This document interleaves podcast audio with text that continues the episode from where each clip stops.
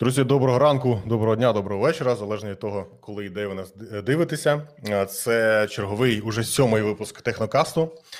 А в ефірі сьогодні, як вже виходить традиційно, Назар Токар і Денис Маковський. Привіт, Денисе. Привіт, Назаре. Радий тебе бачити, сподіваюся, що ти мене сьогодні чутимеш. Спонсор випуску. Так, якщо що, махай або пиши. Спонсор випуску Developer Shore, аутсорс. Круті чуваки, посилання на них і в описі під відео. Дякую за підтримку. Сьогодні у нас дуже багато цікавих новин, і коли я їх збирав, то сталася така, ну не сталася, я побачив таку цікаву динаміку, що дуже багато новин, так чи інакше, яких, про які варто було б поговорити. Але новин, які дійсно пов'язані там з ай ті, з технологіями, треба було шукати. І я такий, ну що ж робити? І вчора, вчора зраночку виходить, виходить новина, що в Україні, на Київщині, українських хакерів заарештували разом із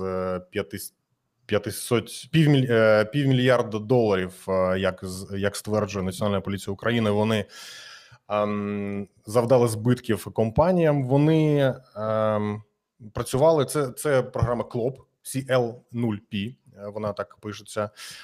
Це програма, яка шифрує, ransomware, який шифрує код на сервері або на клієнті яко, якоїсь компанії, і а, потім вони за гроші пропонують цей код, ці всі дані розшифрувати. Якщо ви, якщо компанія не платить, то відповідно ці всі дані там кудись зливаються в від, у відкритому доступі, приватні або комерційні дані.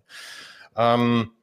Класичний ransomware, вони схожі на, на DarkSide, так, який атакував Colonial Pipeline, який потім вимушений був заплатити майже п'ять мільйонів доларів. З них частину вже повернули, ми про це розказували в минулому випуску. Що цікаво, заарештували тут, і це навряд чи показуха, тому що тут брали участь копи із Штатів і з Кореї. Навряд чи це актори, на яких наклеєні якісь корейські... якісь корейські написи, ось ці, ось ці хлопці, ось вони показують, як е, атакували, е, залізали до будинків і так далі. І е, при цьому виникає питання, що у них, вони показали маки, тесли і багато, там, багато кешу. Е, виникають великі сумніви, що це дійсно були хакери. Скоріше за все, це ті люди, які займалися обналом. Ось вони самі відкрили двері, і навряд чи вони варили в цей час харддрайви і ес ес ді-шки, як це іноді буває. Тобто це, скоріше за все, просто обнальщики. І я думаю, що на відео просто не показали дійсно хакерів, тобто тих чуваків, які там десь сидять собі з кількома моніторами, а не за макбуком за пару тисяч. Ось, Дене, що ти про це думаєш? Наскільки ти е, радий або навпаки ти не радий у цій ситуації, яка ось зараз тут відбувається? Ну, це ситуація закономірна, і я насправді дуже сильно радий, що ця ситуація відбувається, тому що я вважаю, що в Україні має все ж таки з'явитися нормальна і кіберполіція, і нормальний захист авторських прав, і нормальний захист від хакерської злочинності. І, mm-hmm. і якщо демонстративно будуть показувати, що воно, що їх будуть щемити, mm-hmm. то в Україні їх буде менше, і це буде для України в цілому краще. Mm-hmm. От. Дійсно, є великі питання щодо... Чи це є дійсно хакери, чи це є дійсно просто обнальщики, які там працювали на фоні якоїсь іншої групи. Ми знаємо, наприклад, серйозні потужні групи в Росії, да, такі угрупування. Але навіть якщо це просто обнальщики, яких таким чином щімлять, то я тільки за. Е, так, там уже якраз вчора йшла мова про те, що добре, це дуже класно, це там супер, і те, що нарешті там починають як, якимось чином це, ці питання вирішувати, це добре, але до, допоки, а, допоки не візьметься за допомогу, за а, видачу подібних а, людей Російська Федерація, то нічого не буде. Жодних нормальних, адекватних результатів чекати не варто. Тому що основні основні розробники подібного ПЗ, вони знаходяться, ну, судячи з різних даних, або в Північній Кореї, або в Китаї, або в РФ. Частина на непідконтрольних територіях Вордло, Крим, Донбас. І частина в Україні, яка собі чудово себе почувається, робить вигляд, що вони народні депутати або криптобізнесмени. Ми зараз не будемо назвати ці імена, але за бажанням можна знайти і зрозуміти, хто про, про кого йдеться мова. От і м, тому, поки Росія не візьметься, не, не допоможе цьому, то результатів не серйозних, хороших результатів не буде. А Росія зацікавлена, скоріш за все, в тому, щоб а, чому в тому, щоб все продовжувалось так, як воно є, і тому, ну, навряд чи. За, за великим рахунком, ну, навряд чи вони будуть щось робити. От, до речі, ось Тесла виїжджає. Це десь село під Києвом. Я подивився вже за адресою. Там є два, принаймні, села, які підходять. Це Київська область. Ну, просто десь недалеко під Києвом. Комфортно, тихо, спокійно. Вони собі там жили, каталися на Теслі і обналювали гроші. Де, де сидять люди, де знаходяться люди, які пишуть код, навряд чи нам хтось скаже, і навряд чи ми про це дізнаємося. І я не думаю, що взагалі до них хтось дістався. Так? Тому що ті люди, які, ну, да. які такий подібний код пишуть, які цим займаються, вони в першу чергу будуть піклуватися про свою безпеку і про безпеку людей навколо себе. Да, ось, воно так є. Єдине, єдине, що я тут е, хочу зауважити, на сьогоднішній день е, Сполучені Штати вже оголосили, що для якоїсь кількості е, власних підприємств, е, державно важливих стратегічних підприємств, вони вже кваліфікують кіберзлочинність і тероризм як тероризм. Тому можна, можна вже вважати, що е, країни, які з, з території яких будуть іти ось такі от кібератаки, вже будуть достатньо скоро кваліфіковані як країни-терористи. І тут е, є велике питання і до Китаю, і до Кореї, і до е, Росії, і до України, як території, з яких дуже багато іде все ж таки рансом-атак. І ми, як країна, яка отак от демонстративно показує, що у нас все ж таки, хоч атаки і є, але ми ведемо з ними боротьбу разом з усім цивілізованим світом, ми знімаємо з себе будь-які підозри і будь-які можливості на звинувачення. А та ж сама Росія, яка покриває DarkSide, да, якщо вони не зроблять якихось демонстративних, а хоча б демонстративних дій з приводу боротьби з такими рансом-групами, то, я думаю, доволі швидко їх можуть кваліфікувати як е, країну-терорист. Я думаю, що вони не сильно здивуються, тому що, в принципі, їх і так багато хто з притомних людей таким чином м- називає, і це доволі очікувано і заслужено. І ми побачимо, що в черговий раз люди європейські країни будуть висловлювати глибоке занепокоєння і засуджуватимуть дії країни-агресора.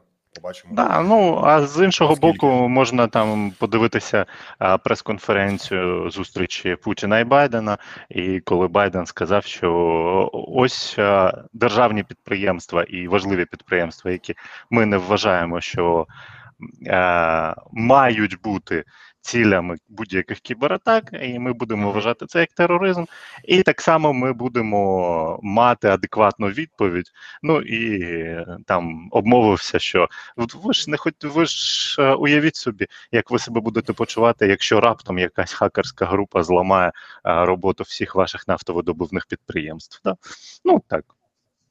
Ну, треба дивитися на дії, а не на слова. Наразі бачу, що Росія діє, а Америка говорить. Побачимо, побачимо. Можливо, просто Америка не про все, не про всі свої дії говорить. Окей, я допускаю. Але побачимо, що буде далі. Наразі ransomware – це дуже серйозна проблема, яка, як ми бачимо, зараз на екрані доволі вигідна для деяких людей. Але не повторюйте цього в реальному житті. Це незаконно, це погано і нічим хорошим все одно рано чи пізно не закінчиться. А, до речі, це сталося в середу, я переплутав, думаю, що це вчора, шістнадцятого червня, ось написано. Так що ось. А, до інших хороших новин. Ілон наш Маск планує дещо модифікувати частину супутників Starlink для того, щоб роздавати, точніше, вибачте, він хоче, він хоче змінити структуру роботи антени приймача і передавача, які монтуються на землі, для того, щоб їх можна було монтувати на літаках. І відповідно на літаках, які літають просто собі там в режимі прямого, в режимі реального часу, буде високошвидкісний класний інтернет від Starlink.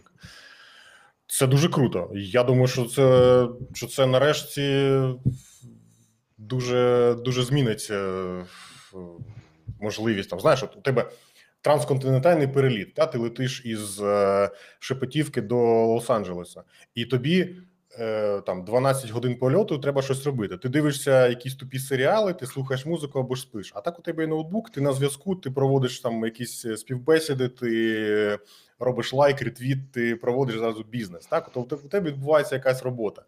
Я думаю, що це дуже круто. Боже, хоч курс... якийсь був час, хоч якийсь був, була можливість відпочити від усіх тих мітингів і усьому на перельоті з Шепетівки до Лос-Анджелеса. Ні, ні, ні. Ти, ти, коли, ти коли брався за цю роботу, ти знав, що, що тебе має очікувати. Все, ну, терпи. На, насправді інтернет, е, достатньо швидкісний інтернет вже існує в авіаційному просторі. А, і просто зараз зі Starlink він стане ще більш якісним, більш швидкісним, і можна буде, сидячи з, а, на літаку, спокійно грати в сі ес джі о на якомусь з європейських серверів, пролітаючи десь над Папуа-Новою Гвінеєю. От, а, а ти користувався колись інтернетом в літаках? От реально? Так, да, я користував, да, да, да. Я mm-hmm. користувався там на дубайському рейсі. А, от, а, і насправді, насправді інтернет існував, проте він був середньої якості. Mm-hmm. А на сьогоднішній день з технологією, з тим, що туди стануть супутники Starlink, стануть старлінківські антени, він має стати дуже швидким, він має стати як от у тебе домашній інтернет. Можливо, він навіть буде навіть швидше. швидший, тому що ти ж знаходитимеш значно ближче до передавача. Ну, не значно ближче, але трохи ближче до передавача ти будеш. Там, а, насправді, той лаг ти не будеш помічати. Ти ж не Thunderbolt, щоб фіксувати а, трешхолд у двадцять п'ять мікросекунд. Да? О, це ти зараз розкажеш, так, так. Ось, до речі... Партизан нам пише. До речі, люди, у нас є чатики, ви можете скрізь, де ви нас дивитесь, в Твічі, в Твіттері, в Фейсбуці, в Ютубі, я не знаю, де ви там ще нас можете дивитися, ви можете коментувати цей стрім, найцікавіші коменти ми будемо показувати тут у відео. Ось, до речі, хороший комент, дев'яносто дев'ять євро на місяць, це дорого, так? Окей, це дорого, якщо ти живеш в центрі мегаполісу на кшталт Шепетівки, так? Але якщо ти знаходишся десь в Рурал Колорадо, там, де у тебе до найближчого, до найближчої заправки, наприклад, там п'ятдесят кілометрів, так, і у тебе будь-який, взагалі будь-який варіант інтернету, це один якийсь провайдер, який ей ді ес ел, так, або мобільний інтернет, який ти пропонує там за п'ятдесят, шістдесят, сімдесят доларів на місяць доступ. І тут у тебе є можливість підключити і платити плюс там тридцятку на місяць в доларах, та, звичайно, я кажу, і ти за це матимеш колосально швидкий е, інтернет без лагів, е, стильний, класний, молодіжний, який е, покриватиме всі твої задачі, і ти можеш працювати собі на своїй фермі в Колорадо. Тут питання дев'яносто дев'ять доларів чи дев'яносто дев'ять євро вже по-іншому трохи сприймається, правда ж? Ну, і, наприклад, я можу навести свій, я можу навести абсолютно спокійно свій приклад, да? Коли я не прив'язана до якоїсь локації людина, да? От зараз я там два місяці знаходжуся у Дніпрі, за там три місяці, за ще пару тижнів я звідси порину далі кудись. Uh-huh. І для мене такий інтернет, який я можу просто кинути собі на машину і поїхати куди завгодно, маючи стабільний зв'язок, зупинившись десь в горах або зупинившись десь а, на якомусь будь-де, пляжі, будь-де, будь-де, і сісти далі працювати. Ну, в чому байда? Я буду виходити з пляжу, розкину, розкину свій маленький столик, розставлю на ньому монітор з ноутбуком, ввімкнуся і буду дражнити всіх своїх офісних співробітників так. видами на море. Да, і скажу, так, у мене п'ять хвилин пауза і побіг, скупнувся на море. Да? Так, а вони так, хай так. мене на веб-камеру дивляться. Це і, абсолютно інша історія. І цей інтернет, він не для того, щоб е, доставити до якогось стаціонарного поселення дідусю і бабусі інтернет.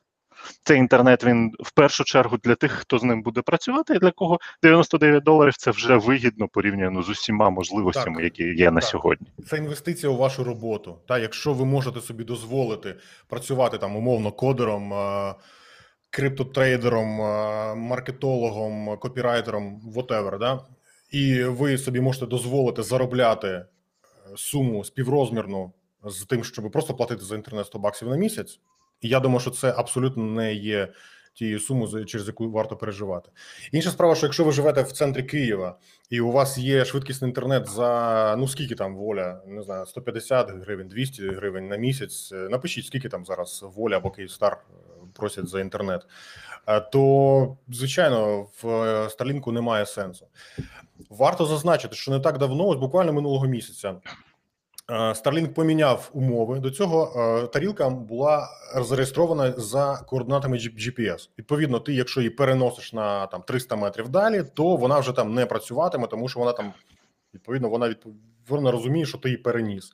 Це було скасовано, і після цього тепер, відповідно, Starlink може працювати в буквальному сенсі в будь-якій точці, там, де є покриття. Ну, а це майже це дев'яносто дев'ять цілих дев'ять десятих відсотка всіх територій, де знаходяться люди.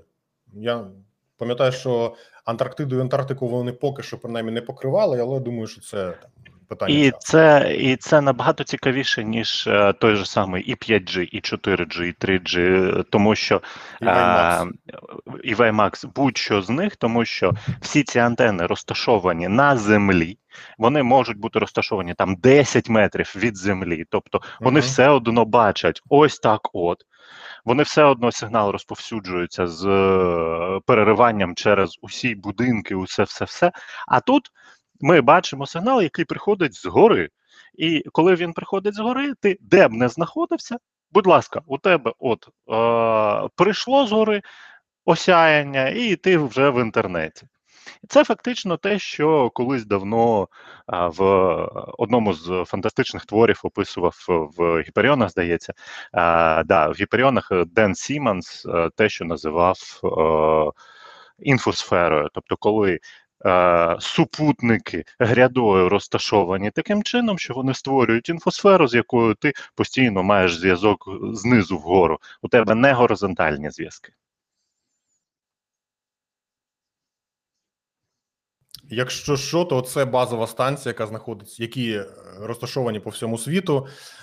Це та станція, яка є передатчиком між, між приймачем у вас вдома і великим якимось хабом, якимось там дата-центром. Задача антени Starlink, якщо звернути увагу, ось ці антени, вони тут стоять. Це страх фотографії минулого року, але от вони виглядають так само, нічого не змінилося. Ось ця штука, це антена, яка е, ставиться де-інде вдома, так? Вона коштує п'ятсот баксів приблизно, чотириста п'ятдесят - п'ятсот. А ось ці штуки, передатчики, це відповідно вже е, ті, які передають цю інформацію далі до дата-центрів. Вони, відповідно, в кожному штаті десь стоять, біля якихось великих міст і тому подібне. Задача Старлінка, як такого, задача ось цієї всієї структури, просто наблизити вас до якогось будь-якого із найближчих до вас дата-центрів, так, до е, якихось ключових, як би це правильніше сказати, де не поправ мене, якщо я неправильно сказав, то це не, не зовсім дата-центр, так, це там ну, до хабів, до хабів, до еджів, до бекбонів, да. Так, до, до, до, до хабів, там, там, де відповідно. От там Франкфурт, там Київ, там, де відбуваються... Ну, да, да, до бекбонних хабів, да. Маршрутизація трафіку. Ось. І ось цим і займається Starlink. І, і це дуже круто. Ось, до речі, чудовий коментар, не нашою мовою, але Ілон Маск не говорив про безкоштовний інтернет для, для людей. І чудова відповідь одразу: ні, це недобросовісні журналісти. Саме так. Ніколи Starlink не мав бути безкоштовним. Жодного разу, ніде Ілон Маск не говорив про те, що це буде безкоштовним. Я спеціально пошукав, я спеціально цікавився цим. Жодного разу, ніде. Одразу Ілон Маск сказав: я витрачу на це десять мільярдів доларів, і я зроблю з цього тридцять мільярдів доларів, і я ці гроші витрачу на колонізацію Марсу. Все, це те, що він сказав. Це те, що потім йшло, типу, дивіться, купуйте модем, і у вас буде безкоштовний інтернет, тому подібне. Це просто шахраї. Ніде, ніколи, на жодному офіційному ресурсі, ні Starlink, ні SpaceX, ні Ілона Маска не було сказано про те, що це безкоштовний інтернет. І ніколи такої ідеї не було. Будь ласочка, завжди вмикайте критичне мислення і перевіряйте всю ту інформацію, яку ви а, споживаєте. Просто гугліть англійською мовою. Це відкине дев'яносто відсотків всіх цих фейків, які намагаються ввести вас в оману. А, Дене, ти собі хочеш а, таку тарілочку поставити на мінівенчик? Ну, для початку потрібно мінівенчик, а потім на нього поставити тарілочку. Ми ж, ми ж можемо мріяти, правильно? Звісно, абсолютно. А, ну що, до наступних чудових новин. Ми минулого разу говорили, що а, Джефф Безос із своїм братом летять до космосу. І на ракеті, яку виведе Blue Origin New Shepard, вони полетять собі, політають по космосу. І місце для третього пасажира вони продавали на аукціоні. Ось тринадцятого червня місце таки продали за двадцять вісім мільйонів доларів. Хтось, поки що не названа ця людина, буде отримає можливість подорожувати разом з двома братами Безосами. Хто це, поки невідомо. До двадцятого числа, до двадцятого липня, коли відбуватиметься цей політ, про це скажуть, цю людину розкриють. Тобто це не буде якась такий чувак в масці анонімуса. Він не... Ні, вони скажуть, хто це буде. А раптом це буде Daft Punk. А вони ж вже зняли. По-перше, вони розпалися, а по-друге, да. вже ж таки зняли, і вони такі: о, ти француз, о, і ти француз. І вони виявилися обидва французами, такі трошки розчарувалися з цього. А, ось, і якась невідома людина за двадцять вісім мільйонів доларів полетить. У аукціоні брали участь сім тисяч шістсот людей із ста п'ятдесяти шести країн планети. Це доволі популярна виявилася штука, і Безос добряче хайпанув на цьому, і його... Джеф Безос також розробляє супутниковий інтернет, як і, як і Virgin у Британії. Це зараз, здається, п'ять різних е, систем супутникового інтернету розробляються, так? Але ну, найпопулярніша і найбільш хайпова з них – це Starlink. Ну, очікувано. Е, ось, ти би полетів з Безосами до космосу? Ну, ми ж говорили, ні. Ти такий, ну, перший, так, раз, може... перший, перший раз воно ще вибухне, ти може. Ну, ні, дякую. Якось потім, коли там облаштують готель і дякую. На тиждень злітати. Да. Ну так, можливо, що так. А, ти, мабуть, що чув про те, що зараз, я знайшов тільки відео від «Голосу Америки», я подивився, і це цікава штука. Не знайшов таких чита, читабельних джерел. Про що йде мова? Про те, що зараз у Кореї роблять папір із каміння. Підходить для цього будь-яке каміння практично. Там відпрацьовані просто пил із будь-яких абсолютно рандомних кар'єрів, відпрацьовано, ну, тобто просто сміття. Так? І що відбувається? Вони беруть це сміття, вони його перетирають на порох і без використання води роблять із нього папір. Ось це журнал, який показує, який показує один із розробників. Це журнал зроблений із каміння. В буквальному сенсі це, це, це папір, який виготовлено з каміння. Він є повністю екологічним. Ось він його поливає водою, він не боїться води, він не боїться вогню. І ось як його роблять. Тобто вони просто переробляють каміння і з нього виготовляють цей папір. Що цікаво, для однієї тонни паперу на даний момент треба треба використати двадцять тонн води, питної води, та якої там дуже багато де не вистачає, і двадцять дерев. Окрім того, треба використати доволі серйозний набір хімікатів, які забруднюють атмосферу і взагалі не є абсолютно в жодному, в жодному разі екологічними. Це екологічна м, ініціатива е, Генрі Лянга, це компанія в Тайвані, які багато років займалися виготовленням пластикових упаковок і пластикових пакетів. Він сам пояснює, що ми хочемо тепер якось допомогти природі. Ну, зрозуміло, що це теж маркетинг або маркетинг, якось так. Ну, звичайно, маркетинг, я жартую. І вони тепер вирішили зробити папір не із целюлози, як це класично робиться, а із каміння. І зараз середній американець за рік, один американець із триста п'ятдесят мільйонів використовує триста десять кілограмів паперу за рік на всю його діяльність. Це все, це все разом. Це упаковка, туалетний папір, журнали, газети, чеки, листи, книги, все, все разом. Це багато. А ось, до речі, тут написано триста десять кілограмів. Ось, ось тут ця інформація є.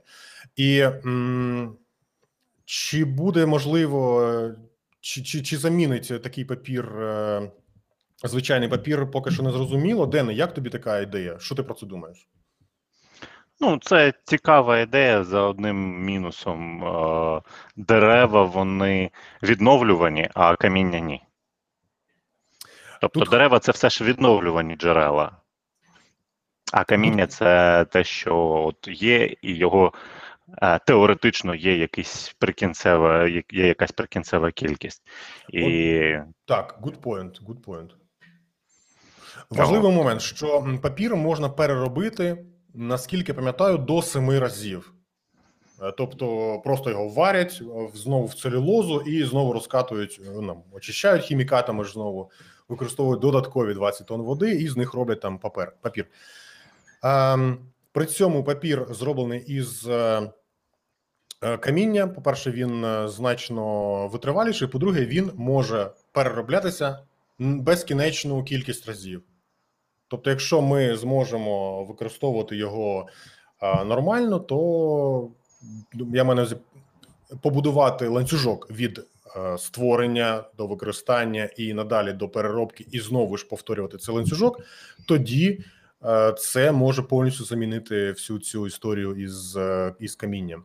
От вони вже пояснюють, що технологія не нова, так, вона давно вже існує, і вона е, її розробили там давно, і вона вже, ну, принаймні років шість чи сім існує, так?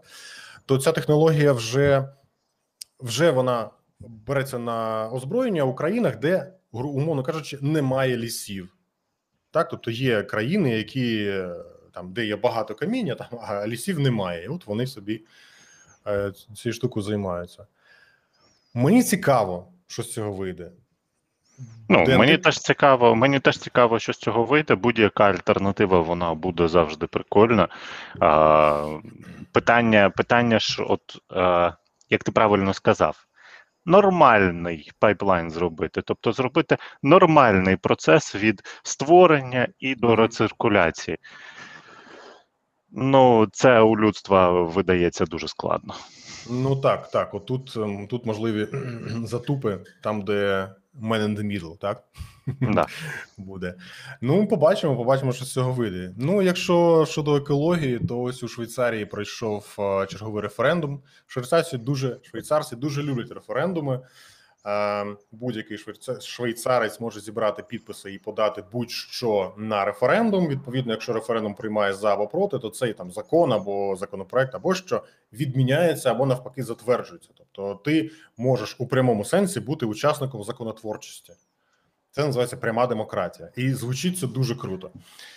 Ем, направду це працює не настільки круто, але це вже інше питання.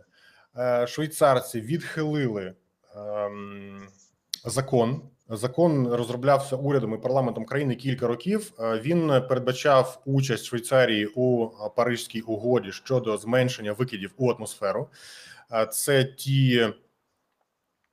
Це ті... Е, е, Країни погоджуються на це для того, щоб зменшити до дві тисячі тридцятого року кількість викидів у порівнянні з дев'яностим роком. Ну, там, так вони домовилися це рахувати. Ти чув щось про цю ініціативу? А, Паризька конференція зі змін клімату, так? Да? Угу.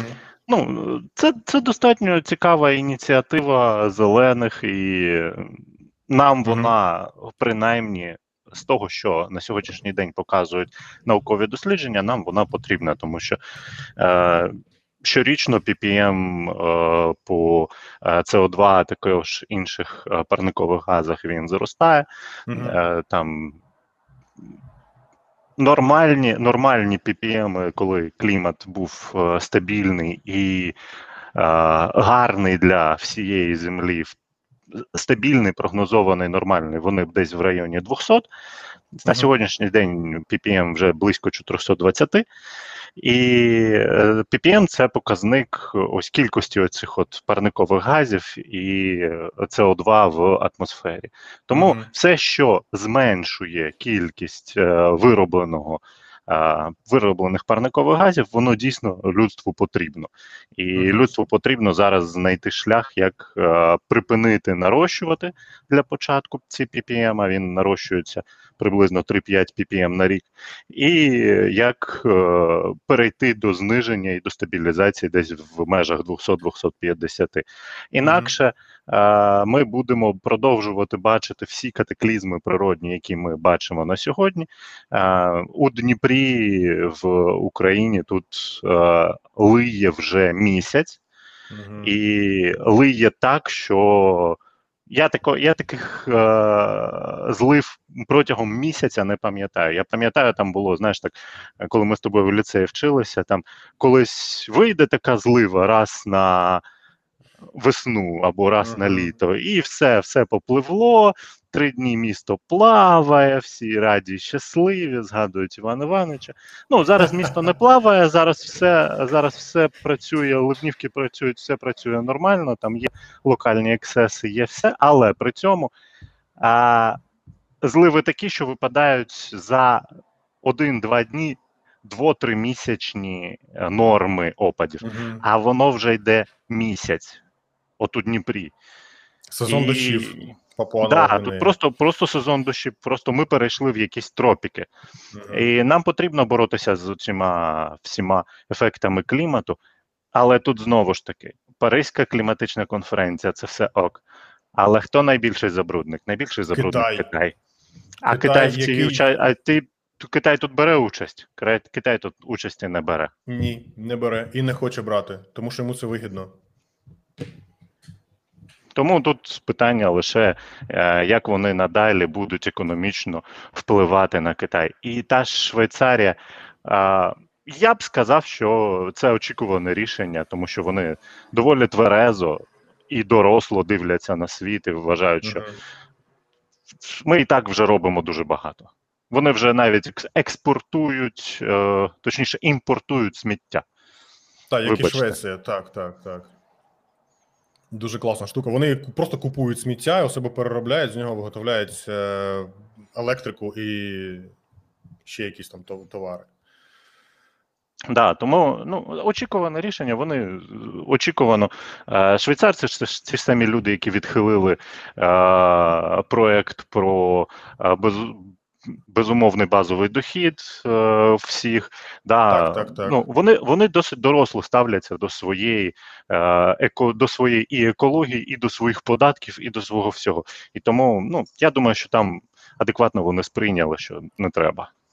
Другим е, питанням на референдумі було те, що хотіли, окрім скорочення викидів, хотіли також прийняти закон зі зниження пестицидів і захисту клімату. А він передбачав те, що ті фермери, які використовуватимуть у своїх, не використовуватимуть у себе на фермах взагалі жодних хімікатів, отримуватимуть дотації від держави на те, щоб розвиватися, і це все працювало. Але також цього не підтримали. До дві тисячі тридцятого, також тридцятого року, взагалі цей законопроект передбачав, що Швейцарія мала би стати повністю еко-біо-країною. Тобто країна, яка повністю всі свої фрукти, овочі виготовляє виключно без хімікатів. Ну, але навряд чи це реально в звичайному житті, тому що так чи інакше є шкідники, є там якісь проблеми з... з картоплею, так далі, і щось треба робити для того, щоб шкідників звідтіля прибирати. Плюс, плюс клімат все ж таки міняється, і прибрати пестициди, це значить, що а, та продукція, яку ти тут завжди вирощував, просто прийдуть на неї нові комахи, які її з'їдять. Та, це просто зменшить ефективність. І це зменшить це... ефективність агровиробництва, да? Це суттєво це... підвищить ціни, і так дуже високі ціни на продукти, у взагалі на так? будь-які товари, зроблені у Швейцарії. Um, і якщо ми вже говоримо про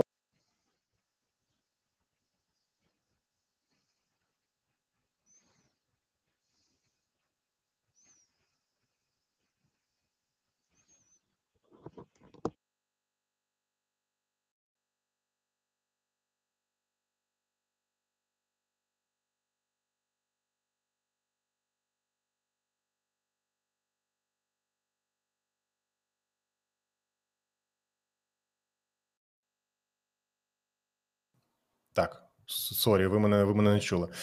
Вибачте, кажу ще раз. А, так, якщо ми ж заговорили про, про екологію, то давайте подивимося на... А, тепер чути? Кивніть, моргніть. Так, да, тепер чути. Я О, думаю, що чудово. У мене зник, а там в чаті теж пишуть, що то зник. Дякую, дякую. Так, а, якщо ми вже заговорили про екологію, то ось звіт про найбрудніше... повітря у Європі. Тут написано, що це Західна Європа, але Польща і Західна Європа між собою не корелюють, це різні частини європейського континенту. Разом з тим, це звіт про якість повітря у а, Європі. В Польщі і на півночі Італії, на півдні Польщі, Катовіце, привіт Катовіце, Краків, і на, пів, на півночі Італії найбрудніше повітря у Європі. Найчистіше повітря у країнах Балтії, найчастіше зі столиць Європи це Таллін, дуже чиста Швеція, Норвегія, ну очікувано, так, вони, вони про це піклуються. А що таке Катовіце? Дене, ти розкажеш, що таке Катовіце? Аеропорт. А окрім аеропорту, що таке Катовіце? Я там більше не був, я більше, крім того, не знаю, якщо знаєш, розкажи. Я, ну, я теж не те, щоб експерт у Катовіцах, якщо хтось тут є експерти з Катовіць, будь ласка, напишіть, розкажіть. Якщо коротко, це такий собі Донбас, Донбас-арена, там, де а, шахти, відповідна екологія, відповідна, відповідна інфраструктура, і це доволі брудний регіон. Це також стосується північно-східної Чехії, того ж самого, ну, сусіднього регіону. А що таке північ Італії? Це просто промисловий, величезний промисловий регіон, який забруднений, плюс до того ж він через те, що, ну, якщо я не помиляюся, здається, то там ще грає роль а, наявність Альп, які не дають нормально розсіюватися з викидом з заводів. До речі, та ж сама історія у Мадриді і у Барселоні. Це дуже колосально брудні міста, там, де немає взагалі, в принципі, ем, такого поняття, як чисте повітря. Якби там, наприклад, в Барселоні не було моря, то ситуація була б набагато-набагато гіршою.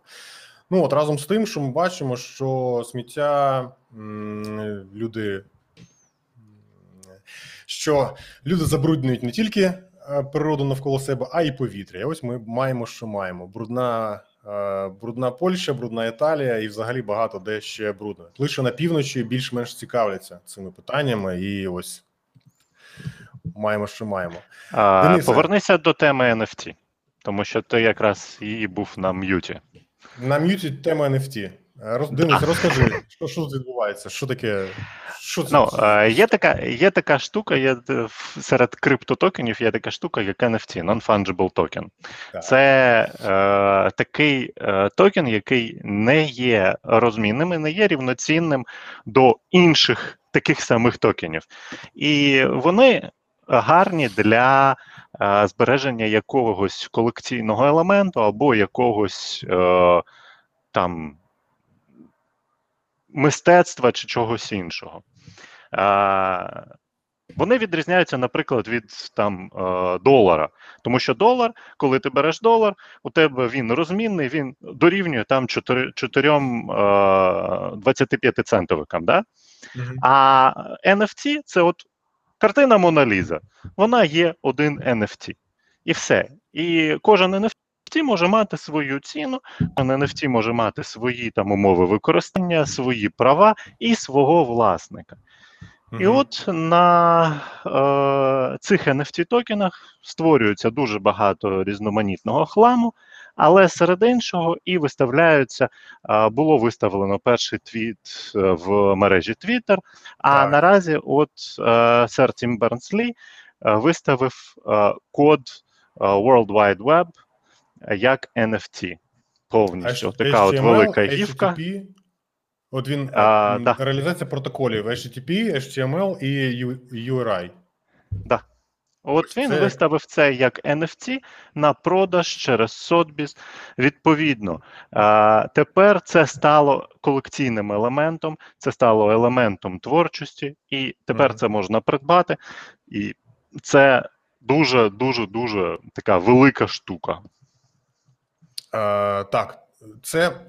Унікальний ен еф ті цікавий тим, що це унікальний цифровий е, токен. Так? Тобто ти знаєш, так. що те, що ти маєш, якісь е, копію чогось електронного, а копій може бути там хоч десятки мільйонів, то ти знаєш, що саме ця копія одна, от вона є унікальною, вона є оригіналом.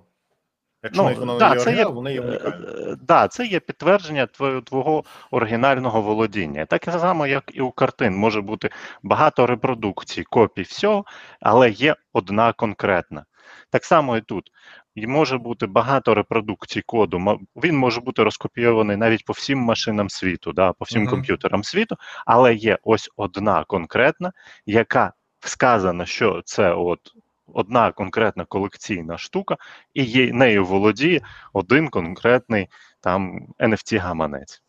Я нещодавно побачив, що на Бінансі продають ен еф ті Тіно Кароль. Динамо. А, ну, на Бінансі і, продається, і перші, перші на Бінансі зайшли ен еф ті Динамо, там вони створили сто ен еф ті-карток, mm-hmm. а потім почалися Тіно Кароль, Потап і всі інші. Я не знаю, хто купить Тіно Кароль. Напишіть, чи ви купите Тіно Кароль за якісь гроші ен еф ті. А, до речі, ще, ще хтось... А, здається, що телебачення Торонто продали ен еф ті... А...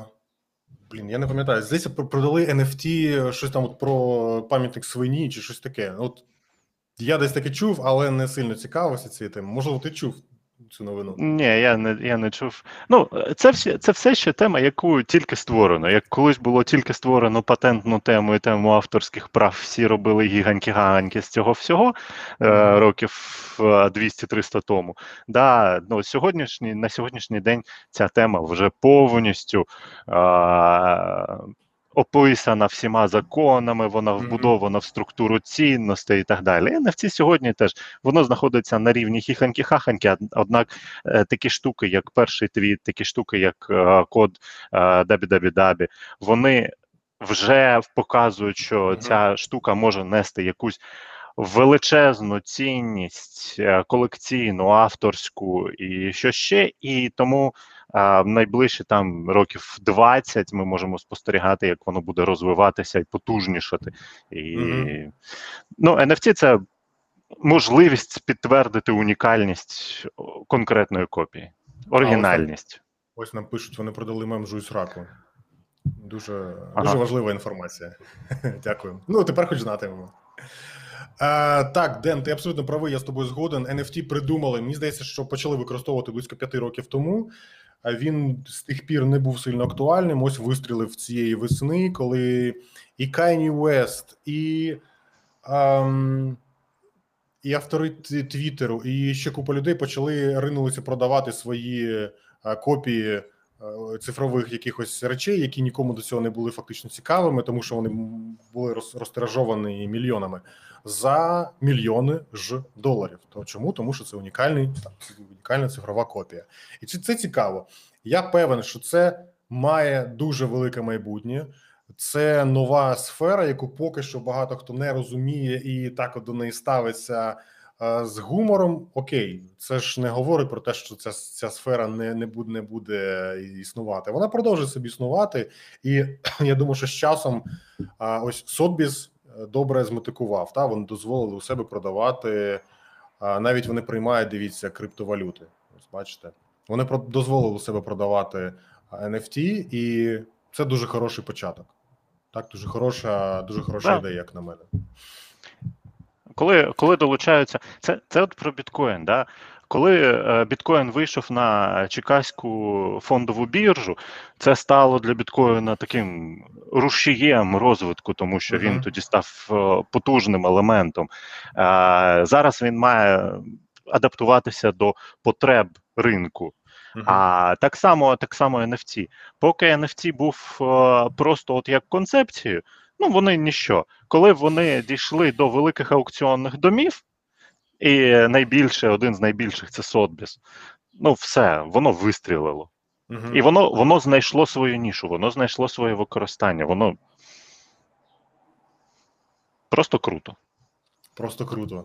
А, так, абсолютно згоден з цим. Давай перейдемо до дійсно важливих тем. Надважливих. Надважливих тем. Денисе, розкажи, будь ласка, що тут відбувається, хто ця людина і чому це важливо?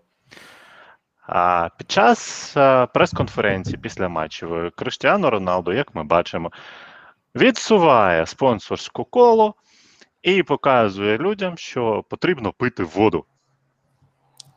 Агуа, но Coca-Cola. Да. Субтитри.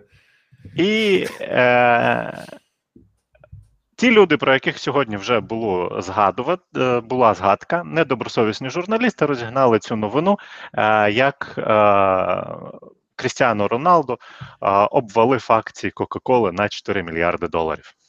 Так, ось про це ми і хочемо... І про це ми хочемо поговорити, тому що це фейк. Насправді, е, Крістіану Роналду взяв е, два продукти е, компанії Coca-Cola, відставив їх, взяв третій продукт компанії Coca-Cola і Компанія показав Coca-Cola. Його і сказав «пийте». Да, тобто він абсолютно ніяким чином не вплинув на е, саму собою компанію Coca-Cola. Звісно, це можна було сильно розторожувати, тому що Coca-Cola компанія дуже сильно асоційована з брендом Coca-Cola. Але, будь ласка, Фанта, Спрайт, Бонаква і ще, здається, там штук п'ятдесят різних брендів теж знаходяться в орбіті власності йогурти, компанії Coca-Cola. Да. Снеки, уже дуже багато всього є. Так. Де. А, проте а, журналісти взяли ринкову оцінку Coca-Cola, подивилися, що в цей момент, після того, як відбулася ця післяматчева конференція, приблизно десь поряд акції компанії провалилися на біля чотирьох мільярдів доларів. Насправді акції дійсно провалилися. Але, як ми е, з тобою вже десь говорили, correlation is not causation. Тобто е, кореляція не є, е, наслідка, не є причинно-наслідковим зв'язком. І тут відбулася наступна річ. Перевертай сторінку, будь ласка. А, ні, не цю, я тобі давав лінку. Глянь, будь ласка. Так. Я тобі в Телеграм скинув. А, так. так на NASDAQ. Ось вона, ось вона, так. Тобто, що відбулося? чотирнадцятого червня дві тисячі двадцять першого року були розподілені на виплату сорок два центи з кожної акції Coca-Cola, компанії Coca-Cola. І mm-hmm. таким чином щоквартально компанія Coca-Cola на дату розподілення дивідендів просто втрачає трішечки в ціні своїх акцій, тому що до дати дивідендів кожна акція має в собі ці дивіденди. Uh-huh. Після дати дивідендів вона вже цих дивідендів немає і продовжує знову рости. Або продовжує знову рухатися по ринку. Це нормальний процес. Це не є, що це очікуваний нормальний процес. Виконав Coca-Cola. Да. Це очікуваний нормальний процес, він е, призвів приблизно до двох мільярдів е, стрибка на ринку, і залишкові два мільярди просто відбулися просто тому, що це ринок, він, якщо ціна йде вниз, він реагує тим, що він трошки заглиблює ціну вниз, якщо ціна вгору, ринок трішки заглиблює ціну піти вгору. Це просто нормальний, спонта... не спонтанний, нормальний процес життєдіяльності ринку, який відбувся. А журналісти розігнали це як дуже гарний мемчик. Це не на міняє... що... Да, на що УЄФА теж вже відреагувала, сказала, що ми будемо штрафувати усіх, усіх футболістів, які будуть відсувати спонсорську продукцію від себе. Я, до речі, скажу, що він то каже правильно, не треба пити Кока-Колу, пийте воду. Це ну, да. Він говорить правильно. А все, ну, і, і, вже... до того ж, і до того ж, блін, а зожнік, зожнік Крістіану Роналду, який зожнік зожніков, щоб він казав, що потрібно пити Кока-Колу, та ну нафіг. Ну так, це, це реклама, окей, я розумію, що кожен сам вибирає, що йому пити, він просто собі сказав, так, е, треба розуміти, до чого ми це згадали, тому що це фейк, та? Не треба, е, треба завжди перевіряти всю інформацію, яку ви бачите, завжди тримайте включеним критичне мислення, ви бачите таку інформацію, підіть, погугліть, перевірте, подивіться технокаст, ми врешті про це розкажемо, поставте питання, ми там спробуємо розібратися і розказати. Е, і так... Дивіться, у нас є ще цікаві новини. По-перше, Windows одинадцять. І, по-друге, ще дві кумедні новини. Дене, давай тоді ми переключимося на Вінду, і ти розкажеш. Денис спеціально до, до нашого мітингу поставив собі Вінду одинадцять на віртуалку. І зараз нам покаже, що це таке, і з чим її їдять, і чи їдять взагалі. А... Windows, а, я не буду називати її Windows одинадцять ще, тому що а, Windows одинадцять ще не презентовано і про неї ходять лише чутки.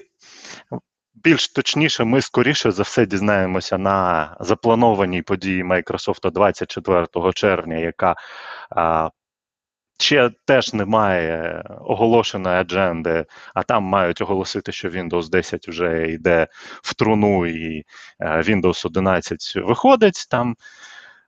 Але ось є система, яка утікла, яку, яка в собі теж тут має лейби, шильдики Windows одинадцять. У... Зараз на налаштуваннях воно було. Ця система має в собі е, шильдики, ця система має в собі все нове. І е, от, Windows одинадцять Pro. Е, Наскільки важко було її поставити? Її було поставити доволі просто, але для цього довелося розгортати е, цілу віртуалку на ажурі, тому що собі як основну операційну систему я її ставити не хотів. Я розвернув віртуалку на ажурі, там розвернув її як гостьову систему. Е, з точки зору ефективності і перформансу вона просіла трішки, але це очікувано від е, дев-версії, тому що е, всі версії Microsoft, я з дві тисячі сьомої починаючи працював з бетами і з дев-версіями Microsoft, вони дійсно на початку просідали по перформансу, по, своє, по своїм властивостям, але дуже швидко нагоняли себе там до першого сервіс-паку, вони ставали краще. Основні ж поки що помітні зміни, які ми бачимо, вони зосереджені напроти інтерфейсу. Microsoft перше, що зробили, вони скопіювали, як більшість оглядачів між собою згодні, вони скопіювали з Mac О Ес центрування ось цієї панельки. Її можна, якщо буде бажання, пересунути ліворуч, і на мій, на мій погляд, її центрування є доволі зручним. Десь я це бачив. Да, десь в Mac О Ес це вже було, ще років тридцять тому. Далі, вони повністю замінили все меню пуск. Меню пуск тут передумано, змінені, трішки змінені логотипи, трішки змінені іконки, зроблені м'які кутки, зроблено редизайн і переосмислення цього всього. да, цікаво, мені, мені здається це зручним. Я думаю, я буду цим користуватися. Е, змінилася, змінилася робота з е, додатковими віртуальними столами. Тобто можна під кожний монітор е, зробити додатковий віртуальний стіл. Це ми вже бачили в Windows десять. Тут е, його ще посилили е, більшою незалежністю кожного віртуального столу і зручнішою роботою з віртуальними столами. Так само ми бачимо, що Windows одинадцять повертає е, старі добрі віджити. І насправді це те, чого мені у десятці дуже сильно не вистачає. Тобто я деякий момент е, навіть шукав, як мені повернути назад віджити. Windows одинадцять в якійсь мірі от знову повертає назад віджити, якими можна буде користуватися. Е, трохи апгрейд по дизайну. Е, ще не всі внутрішні е, додатки проапгрейджені, але також, що от зі зручних елементів дизайну, це ось така штука. Тобто я, е, коли я навів на, е, свій, е, на свою кнопку максимізації екрану, я можу вже автоматично розкидати цей е, додаток в будь-яке місце, куди хочу. Раніше в Windows це було потрібно, це було можна робити, якщо ти там робиш так, так, або там е, за допомогою клавіш на комп'ютері. Це дуже зручно, коли ти працюєш з багатьма додатками. Е, вони його адаптують до е, більше використання з подвійними екранами, з е, мобільними девайсами, з тач-девайсами, тобто робота тут іде потужна і сильна. З точки зору е, тем, вони додали можливість е, перемикання з темної на світлу тему. Угу. Е, я цього ще не пробував, я, цього, я це ще читав. Е, Windows Store ще не помінявся, але вони теж на нього е,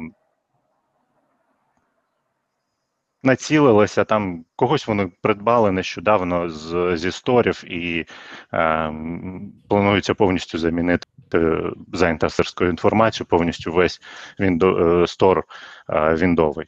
Тобто ми бачимо, ми бачимо е, деякі зміни віртуальні, візуальні, які ми бачимо. По перформансу, знову ж таки, ще ні, ніхто нічого не може сказати достеменно. Є інформація деяка, що він просідає по перформансу. А, цей от білд, він з'явився там п'ятнадцятого червня. Я думаю, що це така традиційна зараз уже маркетингова хода, коли випадково, абсолютно випадково за тиждень або два до релізу у Apple щось там хтось випадково викладає, ось тепер у Вінди. Ну, ми розуміємо, що нічого... У Apple був навіть скандал, у Apple ж був навіть скандал, коли вони типу випадково в п'ятий раз забули свій смартфон в барі за два тижні до релізу. Мать вашу. І не, роз... і, і не заблоковане, да, при цьому? Да, да, да. От. Е... Не так давно ФБР конфіскували смартфон одного з, мені здається, виновників вбивств у США і намагалися його розблокувати для того, щоб дізнатися з нього якісь додаткові дані, і витратили на розблокування близько десять мільйонів доларів. Вони наняли канадську компанію, яка цим займається, вони там довго, кілька місяців цим, цим займалися. Не знаю, чи врешті це вдалося, але було витрачено ну, майже десять мільйонів доларів на один смартфон. Звичайний смартфон, просто людини, там, які, яка мала е, який-небудь там фінгерпринт для захисту. І все. Ну, а тут ми бачимо, що забули смартфон, і вже вся, вся інформація скрізь є, все відкрито, все опубліковано. Ну, ми розуміємо, що це звичайна реклама, і вони зараз, скоріш за все, просто збирають інформацію, збирають фідбек ось з таких ось всяких подкастів, дивляться, ага, що тут мінуси, плюси, що говорять люди. Такий неофіційний фідбек, неофіційне опитування, яке вони зразу ж, я думаю, що випускають Night Builds у себе там на репозиторіях і а, да, все вони оновлюють. І білди, вони і білди оновлюють, і так само, я думаю, вони, інф, вони коригують свою презентацію на те двадцять четверте число, тому що на сьогоднішній день от за інформаціями, за інсайдерськими, за напівінсайдерськими інформаціями двадцять четвертого числа буде оголошення саме про одинадцяту вінду і Нещодавно там вже вийшла інформація про строк підтримки десятої, там плюс п'ять років від зараз. І все от, закриває. Да, да, да. А, щось концептуально тут, щось концептуально і суттєво тут міняється. Що саме, ще достеменно невідомо, а, саме тому це і виходить одинадцята версія. Я, я пам'ятаю, що був колись Longhorn Windows, така тимчасово була назва, який потім намагалися назвати Windows дев'ять, але дев'ять не назвали, назвали десяткою, так? А чому не назвали дев'ять? Тому що дев'ять – це німецькою «ні». Ну так. Вони такі, як же ми назвемо Windows «ні»? І назвали його Windows десять. Ну і все, якось да, так да, да. сталося. Ну, це, це було... От, знову ж таки, з сімки, стартуючи з сімки, я користувався, починаючи з DevBuildів. А, ну, на сьогоднішній день вже, вже ліньки. Вже ліньки. Ну, загалом, як ти собі оцінюєш? Ти подобається тобі все те, що ти бачиш? Так, да, мені подобається те, що я тут побачив. Коли ця система стане стабільною, тобто після першого сервіс-паку я її гарантовано собі встановлю. До того ж, апгрейд ліцензій е- з десятки у них е- прямий у мене. У мене воно стало з моєю ж ліцензією десятки Pro. Угу, угу. Ну, чудово. Окей, тоді будемо дивитися, що там, що там буде далі із Windows і... будемо цікавитися. І давай тепер до дійсно важливих новин. Як ми знаємо, Джо Байден проголосував за відставку Олега Татарова. І це спричинило серйозний, серйозний резонанс. Ось ця новина. Ну, новина, не, тут це Укрправда, ну, в принципі, вона багато вже де вийшла. В чому була історія? На сайті президента була петиція, на яку ніхто ніколи в сучасній владі традиційно чомусь не звертає увагу, хоча повинні, коли набирають двадцять п'ять тисяч голосів, петиція повинна розглядатися. На це всі забувають і всім норм. Разом з тим, була петиція про відставку Олега Татарова. Його є за що не те, що відставити, а взагалі просто почитайте на Вікіпедії, хто такий Олег Татаров, для того, щоб я тут зараз не, не проводив зраду. Зрадоньку ви просто, якщо ви не знаєте, якщо знаєте, то ви чудово розумієте, що є за що не тільки петиція, а просто звільнити і далі розслідувати його діяльність. Разом з тим, а ця в березні Шабунін, Шабунін, здається, так, голоси, створив петицію, і вона собі там потихеньку набирала голоси, ну щось не дуже набирала. І ось коли врешті хтось проголосував із ім'ям Джо Байден, то там за півтора дні вона таки набрала двадцять п'ять тисяч, вже навіть більше. Я не знаю, скільки вона зараз там має. Я думаю, що ну, двадцять шість вже, мабуть, тисяч є. А, чому це не смішно і чому це цікаво? Що таке, що таке голосування на сайті президента за, за ці петиції? Так, що, що це за петиція? Це петиція, ось, а, вже двадцять п'ять тисяч шістсот. Що це за петиція? Це петиція, які, е, петиція, яку можна підписати тільки авторизувавшись. Для авторизації потрібно використати або банківські реквізити, або ЄЦП, ну, єдиний цифровий підпис. Тобто це не, не, не так просто ти зайшов, написав свій номер телефону, якийсь нікнейм, там Вася тисяча дев'ятсот сімдесят шість і проголосував. Ні, це не так працює. Ти маєш мати а, номер платника податків, або ти маєш мати банківський ай ді, відповідно, там є твій паспорт, домашня адреса, ім'я, прізвище по батькові, дата народження, тобто дані, які ідентифікують людину як людину. Ці дані перевіряються вручну. Так, це не може бути просто з вулиці зайти і зареєструватися. І ми бачимо, що у петиції проголосувала людина, яку назвали Джо Байден. Що це означає? Це означає дуже мала ймовірність, що дійсно Джо Байден має Украї... має аккаунт у якомусь з українських банків, або є платник, або є ФОПом, ФОП Джо Байден, там який платить податок і а, пише код для якогось аутсорса, що дуже навряд чи, або якийсь із банків, або якийсь із центрів видачі ЄЦП, їх небагато. Ну не пам'ятаю скільки, їх небагато. Ну тобто ну, там не більше десяти, може п'ятнадцяти.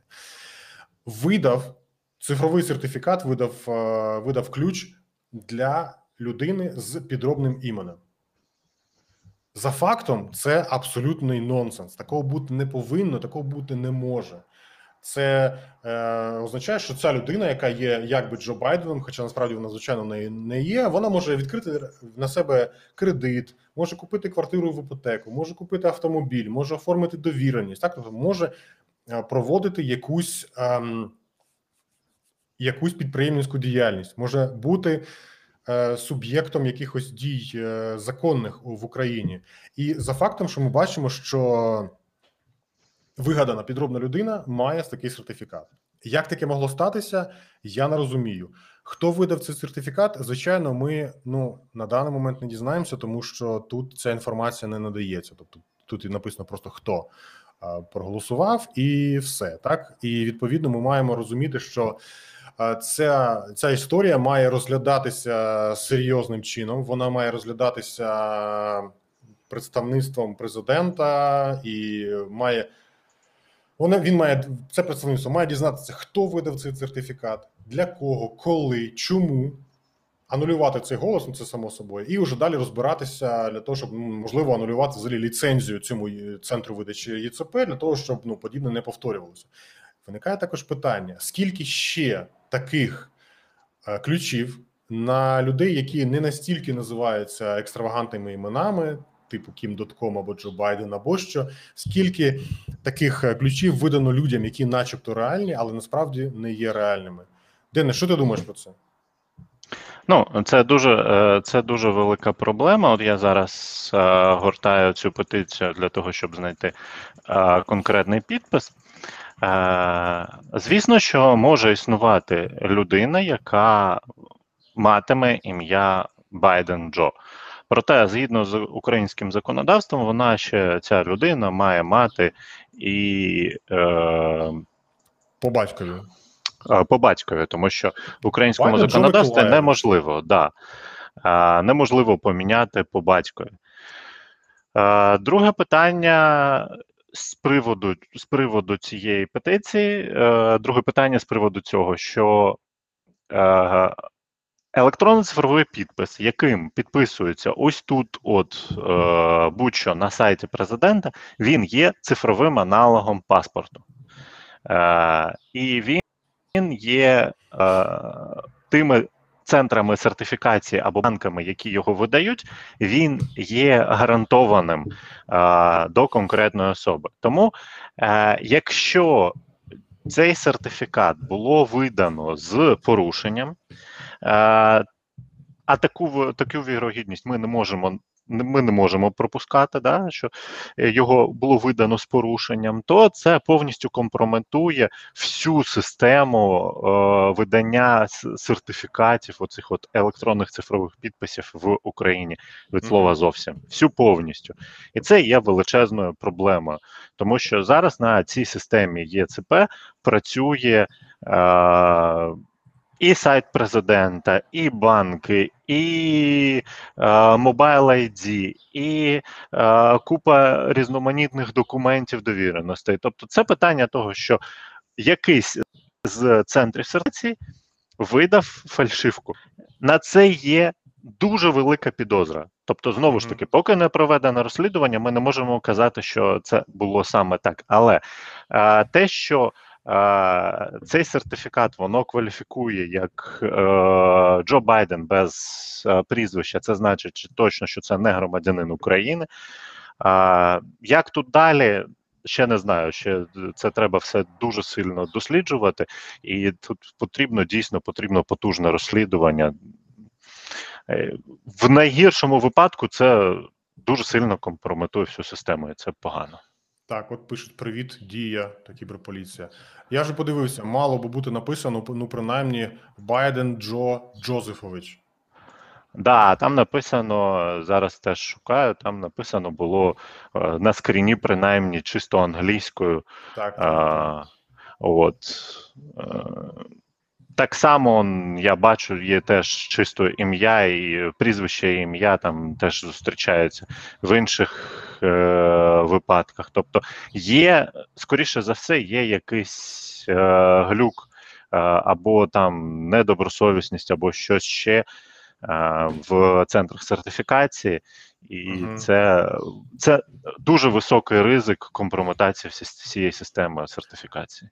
Так, це без жартів дуже поганий інцидент. Я поки що не знайшов цього Джо Байдена тут. Знову ж, я думаю, що, можливо, його прибрали, коли побачили цей весь срач, можливо, забили, тому що все одно петиції дивляться тільки ті, хто їх підписує, ніхто більше на них не звертає чомусь уваги.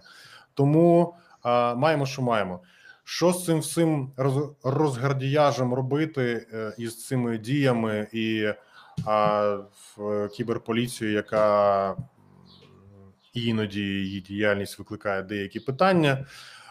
Я не знаю, у мене немає на це відповіді. Я хочу, можливо, хтось має на це відповідь. Будь ласка, напишіть, розкажіть, що ви про це думаєте. Як ми можемо а, щось із цим зробити? І чи можемо ми взагалі? А, так.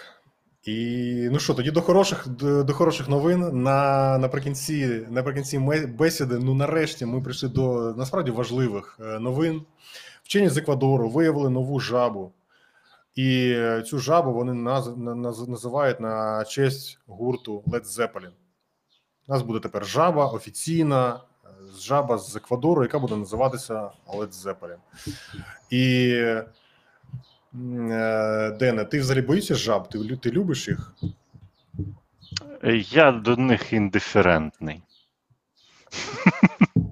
Індиферентний. Мені, мені воно, мені вони як, вони мене не чіпають. Ось пишуть, у жаби мідно-червоні очі, це вже викликає деякі підозри, плямиста шкіра жовтого, коричневого, чорного і помаранчевого кольорів. Складається з п'ятсот шістдесят дев'ять видів, з яких двадцять вісім були виявлені в Еквадорі за останні два роки. Ну, тобто, дивіться, двадцять, двадцять вісім жаб за два роки. Я так розумію, що там уже, в принципі, можна зробити весь пантеон а, рок-гуртів, принаймні Британії, топових. Там має бути Queen, жаба Queen, а, жаба, давайте вже тоді брати там повністю весь світ, там жаба ей сі ді сі, так? А, жаба The Beatles, обов'язково. Обов'язково жаба Pink Floyd. Жаба, дві жаби Pink Floyd. Одна Pink, інша Floyd. Е, так, по-любому має бути The Doors. Обов'язково Scorpions. Скор, ну, Scorpions, жаба така трошки з німецьким таким акцентом має говорити, якщо вона говорить. Е, має бути, ну, Depeche Mode. Так, ну тобто, уже дивіться, двадцять вісім жаб, вони можуть собі там просто включити фантазію і називати їх е, і жаба, як... і жаба в шоломі Deep Purple. Жаб... О, жаба в шоломі салоні. Я би купив таку жабу. Бітлз це жуки, а не жаби. Ну да, до речі, good point. Це хороше зауваження. Дуже дякую. І, до речі, дуже дуже правильно. Е, ось ну ми нарешті прийшли до абсолютно. Важливих, важливих новин і ось... Так, да, і ще, ще дуже важлива ж новина зі вчорашнього дня, ти ще забув, що Канє Вест відписався від сестер Кардашян на Твіттері. Це, це, це, це, це просто нонсенс. Я не знаю, де, де ця новина зараз, треба, треба її знайти. Була новина, що... А, як він пишеться? Боже, Канє Вест... Канє Вест... Кардашян. Кардашян. Ну ладно, щось там, щось там відбулося дивно. Коротше, Канє Вест відписався у Твіттері від сестер Кардашян. І про це, це про це писали чомусь, до речі, іспаномовні ЗМІ активно про це писали. А писали про це українські видання. Я не дуже розумію взагалі істерику навколо цього, але ну факт лишається фактом. Мені потім в Твіттері Фріл, український репер, пояснив, що Канє Вест – це один з топових співаків, в принципі, за останні кілька десятиліть, який змінив індустрію музики і створив два найкращих альбоми за версію чогось. І я нічого не розумію, і я такий... почухав макітру і кажу, дійсно, я нічого не розумію, тому що я ще не розумію, як, як до цього все ставитись. Тобто людина, яка говорить, говорить реп, вона, вона не, не співає, а говорить реп, і вона при цьому там є і таким собі інфлюенсером, інфлюенсером, і коли відписався, все, про це є новина. Дене, розкажи, що ти ще хочеш показати нам? Це от саме та петиція і от саме той підпис, підпис Джо Байдена, да. Байден Джо, так, яка знаходиться в негайно звільнити Олега Татарова. Угу. Ну ось, ось маємо, що маємо. Це таки дійсно, це таки дійсно Джо Байден, вони навіть не прибрали, вони навіть не прибрали ще цього з сайту. Ну, це говорить черговий раз, що в принципі тим, хто займається петиціями, вони це зробили просто для як забавку для людей. Такі, ви собі там дивіться, розважайтеся, ми тут собі свої справи будемо робити. Ну, якось так, я це бачу, принаймні. Ем... Ну що, якось так, якось такі були новини цього тижня. Денис, щось під кінець скажеш, чи будемо закруглятися?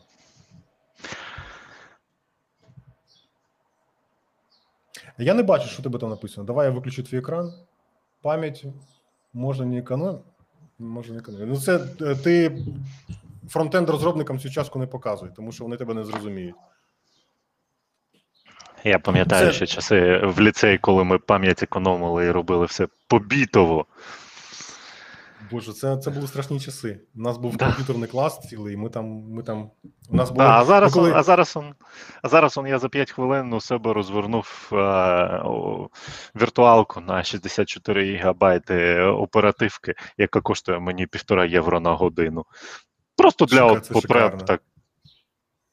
Просто, щоб розшарити екранчик у технокасті в прямому ефірі. Да, да, да. Е, я просто пам'ятаю, мені згадалося, як ми здавали, пам'ятаєш, у нас був Йосиф Абрамович, наш Ентін, е, викладач... Е, інформатики. Нас була, стукала Зоя Миколаївна, завдяки якій багато хто з нас зараз чудово е, говорить, знає і пам'ятає українську мову. Е, це людина... неймовірної сили волі і взагалі енергії, яка примушувала нас любити українську мову, і їй це вдалося. Без жартів.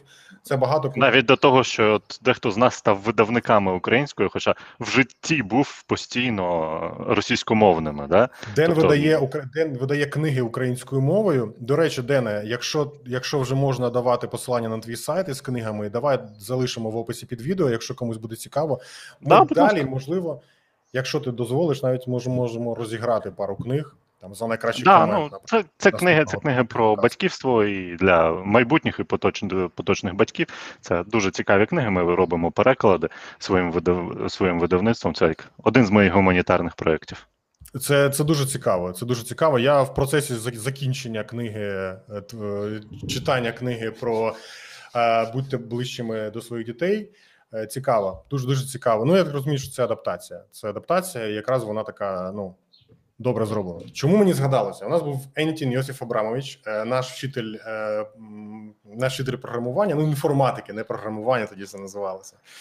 І ми здавали тести на швидкість набору на клавіатурі. У нас були клавіатурки такі, ще старі такі сірі, і на них ставилися згори дерев'яні такі накидочки, дерев'яні, пам'ятаєш, чехольчики такі накривалися. Да, да, да. Засовував руки, щоб ти не бачив, що ти набираєш. І треба було набирати текст, відповідно, без помилок і на швидкість. Це було доволі непросто.